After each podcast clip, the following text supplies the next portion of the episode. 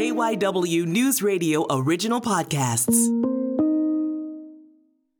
Many things, I mean a lot of things in U.S. politics aren't set by law or rule, but rather just by precedent or the norm of what's always been done. Even I, who I think I know a fair amount about the works of the U.S. systems, have been surprised that this or that thing was not actually a law. For example, that there's no regulation of Supreme Court justices in terms of the acceptance of gifts or dis- disclosure of gifts. Dr. Ben Berger is an associate professor of political science at Swarthmore College. He's also the executive director of the Lang Center for Civic and Social Responsibility. He says a lot of things are surprisingly reliant on people just doing the right thing, and when they don't, well, these problems often go unaddressed because fixing them could inconvenience politicians. Congress has been very unwilling to have itself policed, and because they're the ones who often would be passing the legislation to have it happen, it hasn't happened. I'm Matt Leon, and today on KYW News Radio In Depth, we talk about some of the different norms that exist in politics today, how powerful a lack of shame has proven to be in our current political environment, and what are some of the rules that, if implemented, could level the playing field for politicians. Have the last several years been a surprise to you how much of our high level political society is based on norms instead of hard and fast rules or laws?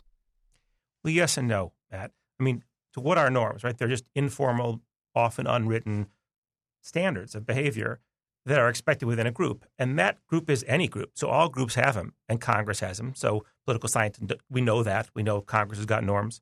We know there's norms in the executive branch. We know there's norms in the Elks Club, and there's norms in U.S. society. So not surprised that there are a lot of norms underlying politics. Even I, who I think I know a fair amount about the works of the U.S. systems, have been surprised that this or that thing was not actually a law. For example, that there's no regulation of Supreme Court justices in terms of the acceptance of gifts or dis- disclosure of gifts. So there have been instances that have surprised me. The idea that they're there and have been very important has not surprised me.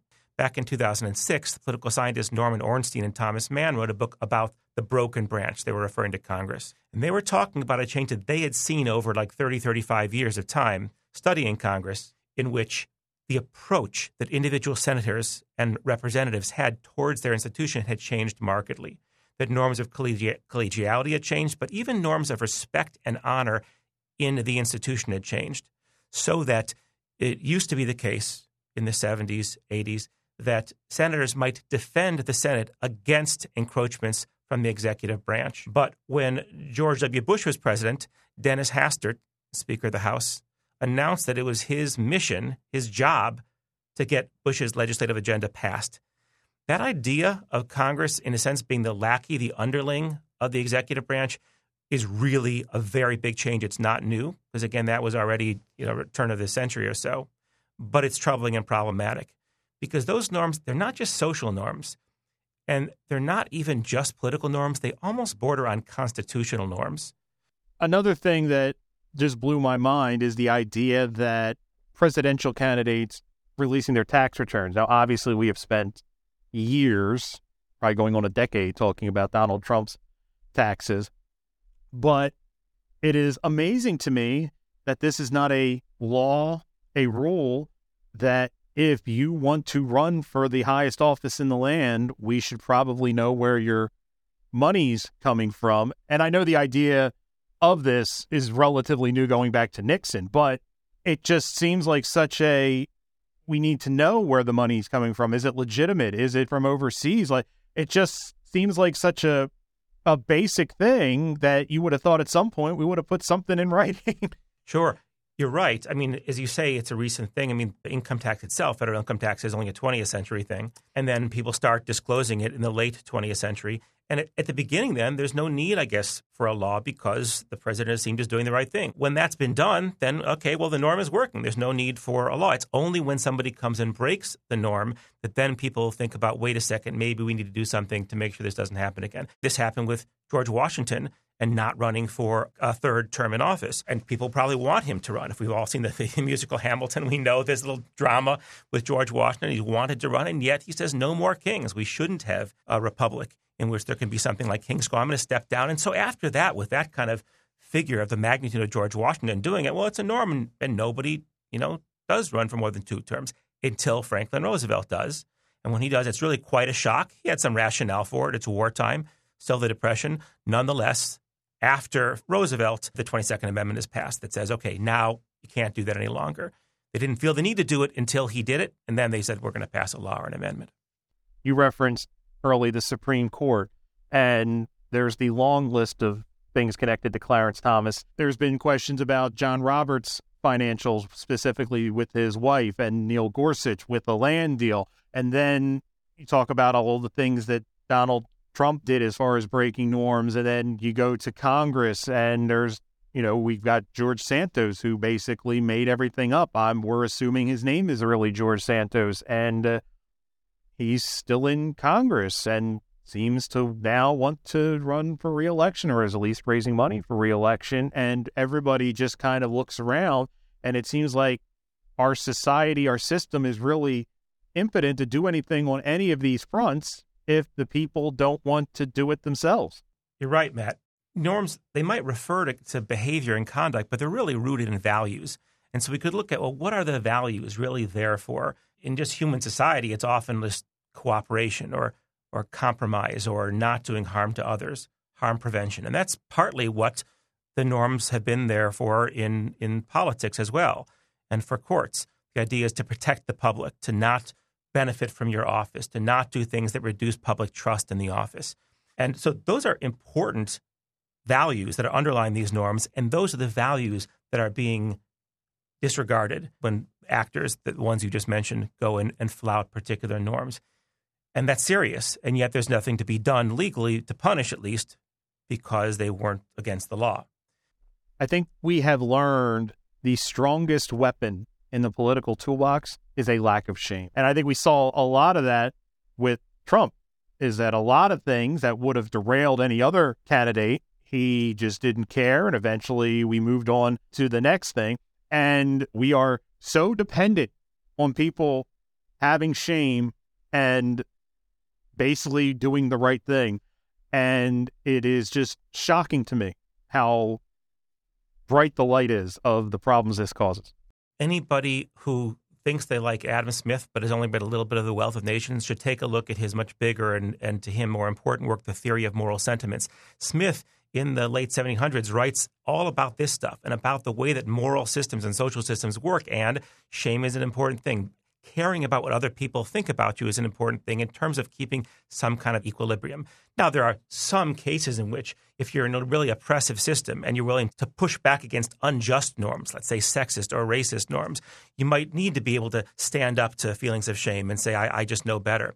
That's not what we're talking about here. We're talking about people who are simply pursuing self interest and saying, I'm just not going to be uh, ashamed about it. And you're also right that that sets an example for others who might otherwise, if they didn't see that person get away with it, have thought, well, there's going to be punishment. I'm going to be publicly shamed. But also, and we haven't brought this up yet, but with the particular news cycle and news environment we have, in which people can insulate themselves, citizens can, in kind of echo chambers and only get the voices and only get the feedback and the news that they want to get, some of the elected officials and candidates are able to emulate them what they see in Trump and really get very little blowback, at least not that they hear, because their fans are all there to tell them how great they are and how true it is.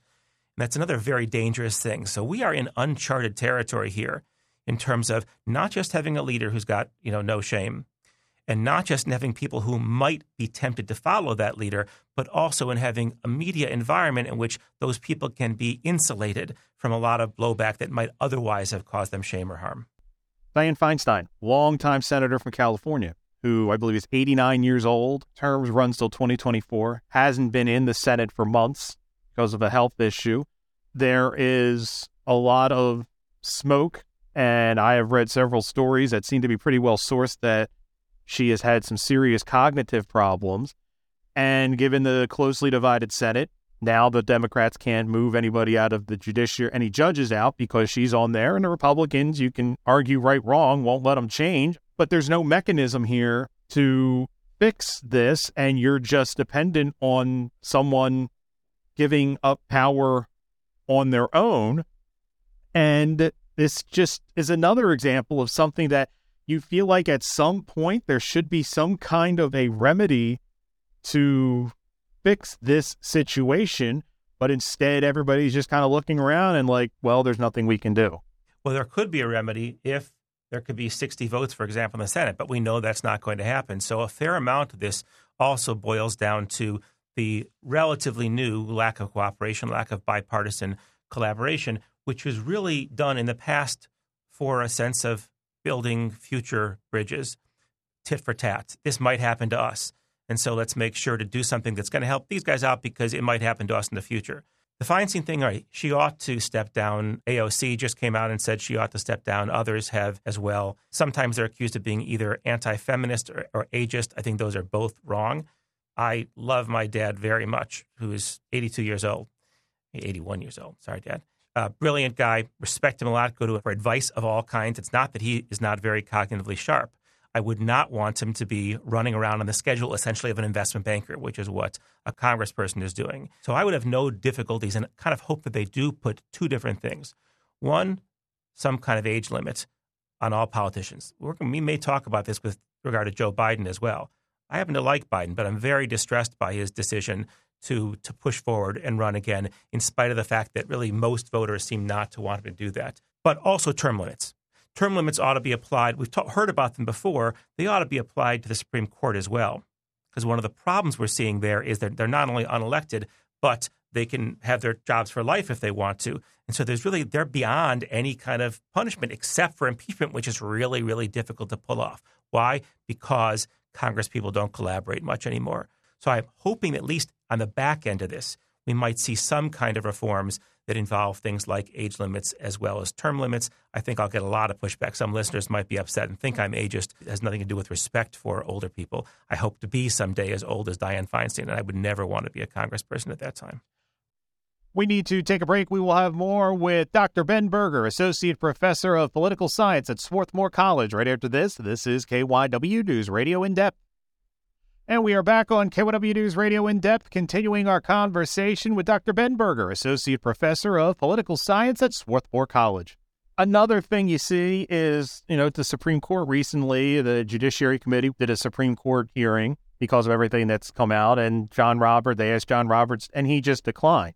I feel like there should be some kind of mechanism that he has to talk. Seems like the judiciary is now running away with the ability to just strike down anything and there's no accountability and can't even be bothered to show up to, to answer questions. Like that seems really troubling. And another thing that it just like, will you come and talk? No. Okay. Like there's no mechanism to it. That seems absurd.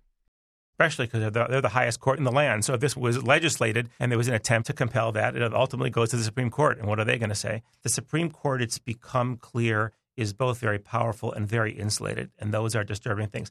Alexander Bickel wrote a book years ago called The Least Dangerous Branch when he was taking a look at the, the problem of the so-called counter-majoritarian difficulty. That sounds like big terms. Really, really, the really question was, is it an anti-democratic institution because the people are unelected and they serve for life, and they are overturning legislation that was enacted by popularly elected legislatures. So is there a counter-majoritarian difficulty? Are they anti-democratic in some way? And his answer was, and, and part of the answer in the, in the Federalist Papers from Alexander Hamilton was, well, don't worry about it. The court is the least dangerous branch. They don't control the sword, that's the executive branch, or the purse, that's the legislative branch. So don't worry about it so much. But a lot of us have come to worry over time that there's a lot of unaccount- lack of accountability in the court. And there were days when there were norms of restraint in the court, and those days seem to be long past. And the question is, are we going to put something in place now that forces them to deal with it? One more thing, by the way, not only aren't there laws about disclosure of finances, but there aren't even laws and rules about when one can recuse oneself.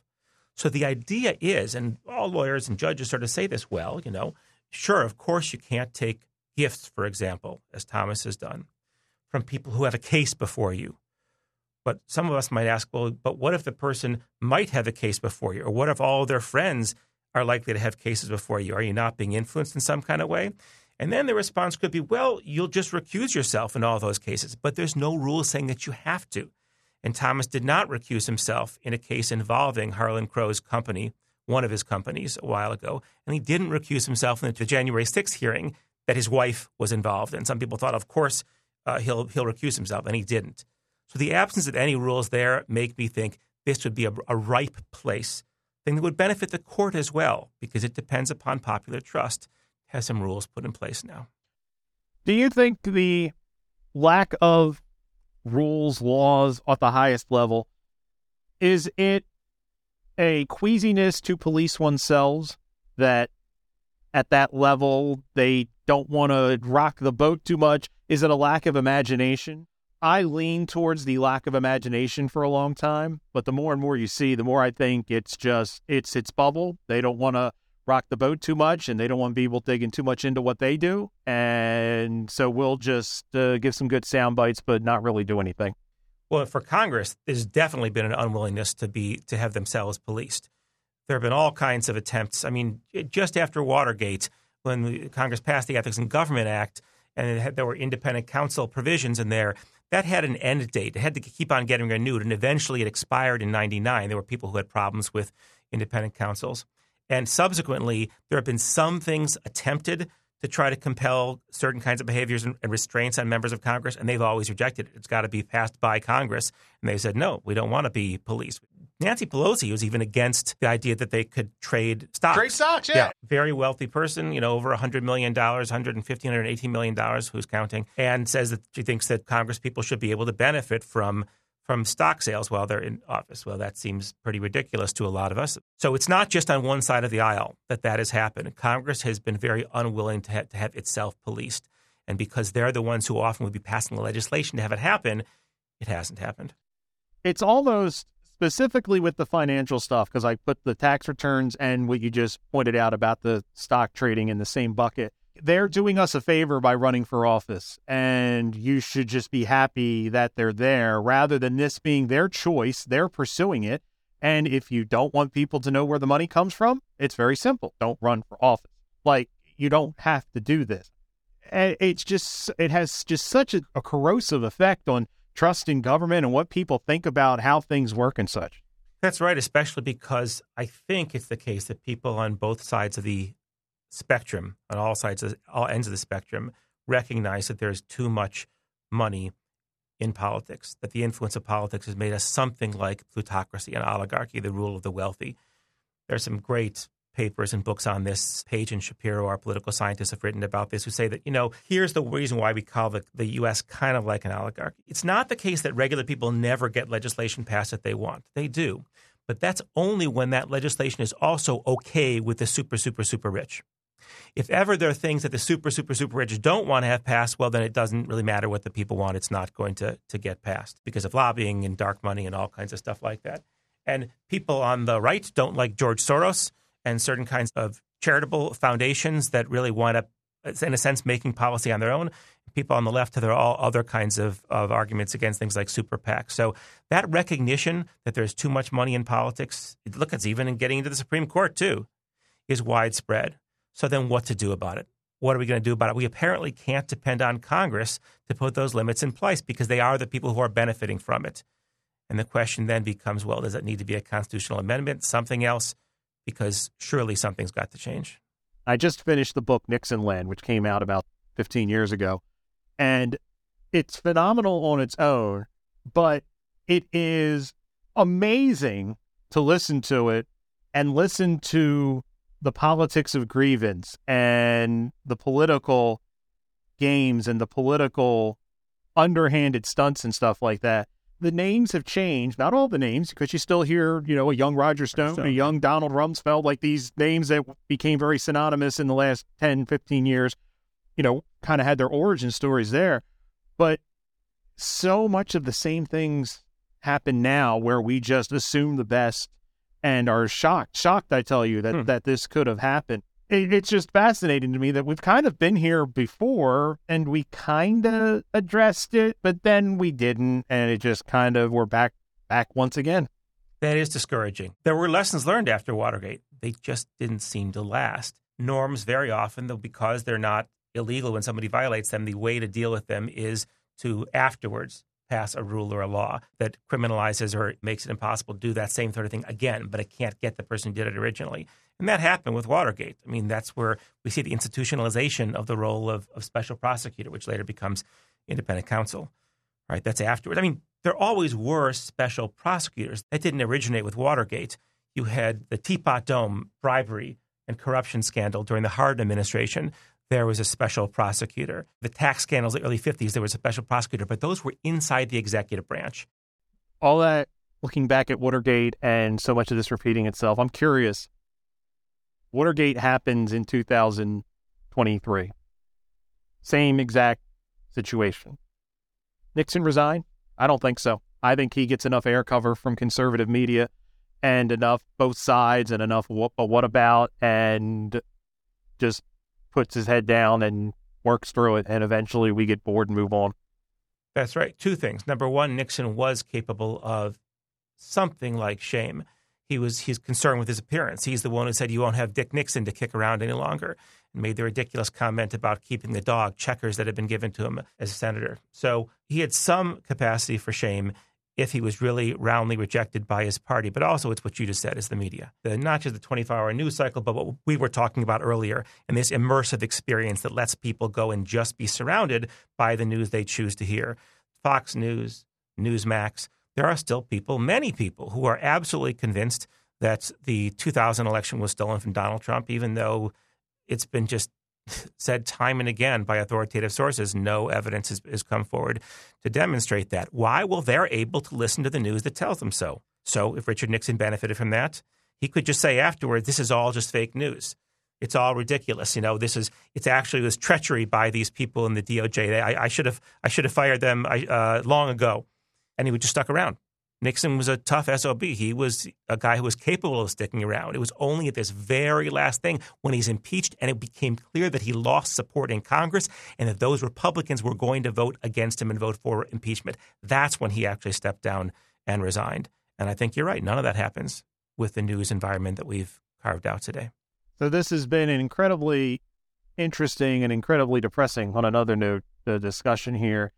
Do you have any hope that we can these institutions can right the ship and things can be a little more concrete of what you can and can't do and we just don't depend on people being good people to do the right thing?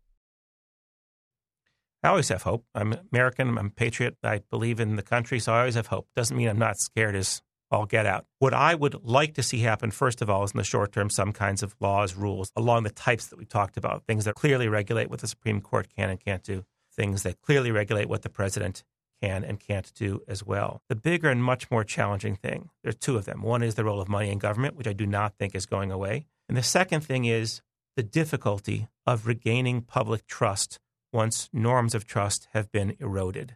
That's what the post Watergate stuff was all about. It's why Jimmy Carter was elected president as a complete outsider who had no experience. And I think Carter has been an absolutely lovely human being, very, very bright, super well meaning, not a good president was not able to govern well in, as he was an outsider, which is the reason he was brought in. But a lot of things happened after Watergate to be able to win back public trust. Edward Levi, who was the attorney general that, that Gerald Ford appoints, he was known to be somebody who was nonpartisan. He even investigated for several months whether to investigate Ford himself, the person who just appointed him. That didn't wind up going through, but it was all about winning back the trust of the people. When you have someone who is unafraid to tell lies all the time, and when that empowers many others to tell like election denial stuff, which has been successful for some, and for those who it hasn't been successful for, it hasn't really cost them either. When that happens, there is a drainage, I think, of what's called social capital is trust. This happens in regular society when you see things like confidence people.